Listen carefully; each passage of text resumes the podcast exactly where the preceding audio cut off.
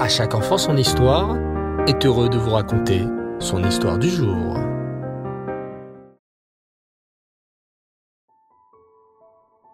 Bonjour les enfants, j'espère que vous allez bien et j'espère que cette journée de Lagba Omer se passe à merveille.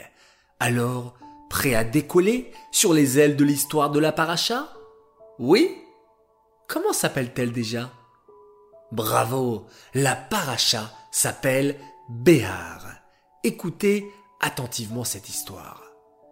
Ce soir-là, la petite Noémie était assise à son bureau et semblait très concentrée. Tout en tortillant la couette de ses cheveux, Noémie examinait attentivement une carte du monde. Tu as l'air bien concentrée, ma chérie, fit son papa en pénétrant dans la chambre. Noémie souleva la tête et se leva en voyant son papa.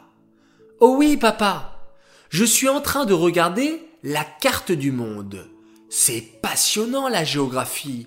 On peut voir les montagnes, les mers, les océans et tous les pays du monde.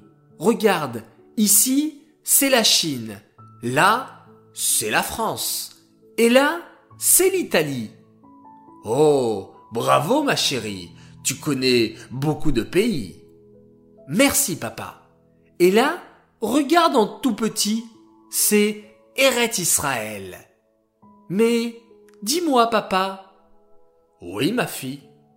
Tu sais, c'est bientôt la fête de Shavuot, et j'ai appris qu'Hachem a donné la Torah sur le Har Sinaï, le mont Sinaï.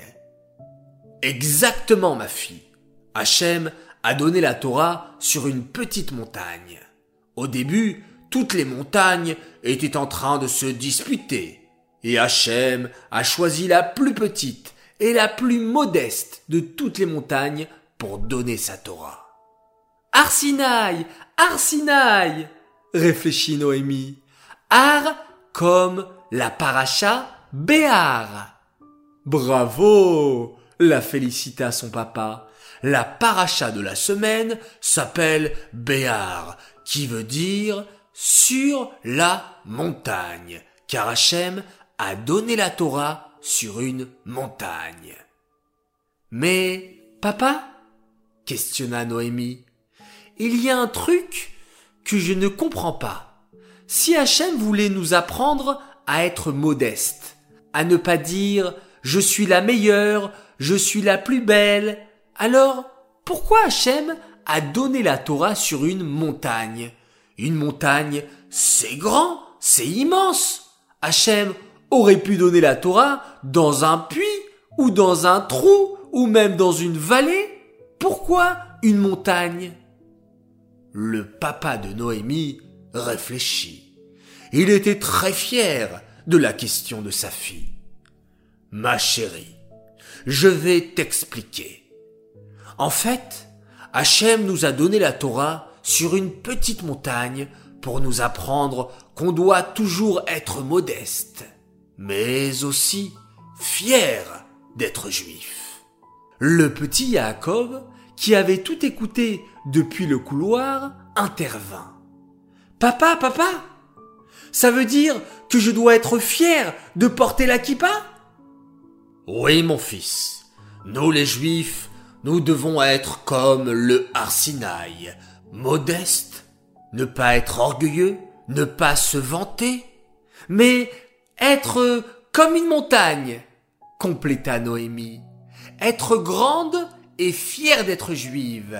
Moi, ajouta-t-elle, je suis très fière d'être juive. Parfois, j'ai ma copine Sarah qui me demande pourquoi je m'habite sniout ou pourquoi je ne touche pas la lumière le Shabbat? Eh bien, je vais leur expliquer que c'est les mitzvot qu'Hachem nous a demandé de faire au Arsinaï et nous devons être fiers et très contentes de les faire. Et vous les enfants, montrez-moi que vous êtes fiers d'être juifs comme une montagne. Grand jeu concours, envoyez-moi une photo de vous en train de faire une mitzvah, mais attention, déguisé en montagne. Allez, c'est parti, je vous souhaite bonne chance à tous. J'aimerais annoncer notre grande gagnante de cette semaine. Bravo à tous les participants et bravo à toi, Perla Nagar. Pour ta participation, tu as été tiré au sort. Mazal Tov à toi, nous te préparons joli cadeau. Cette histoire est dédiée les Lunishmat Bluria Bat David, Aléa Shalom. J'aimerais dédicacer cette histoire également pour une fille exceptionnelle. Elle fête son anniversaire aujourd'hui et elle s'appelle Eve Atia. Joyeux anniversaire ma chérie, je te souhaite une belle réussite dans tes études, une bonne santé, qu'Hachem puisse te guider sur le bon chemin. C'est un message de la part de ton papa, ta maman, Léa et Romy qui t'aiment à la folie.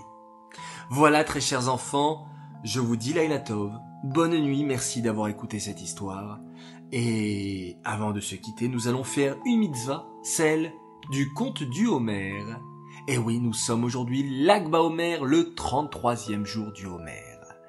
Ayom, Shelo Yom, Shehem Arba Shavuot, Vachamisha Yamim, La Homer, Arachamanu Yachazir Lanu, Avodat Bet Amigdash Limkoma Bimera Beyamenu. Amen, c'est là.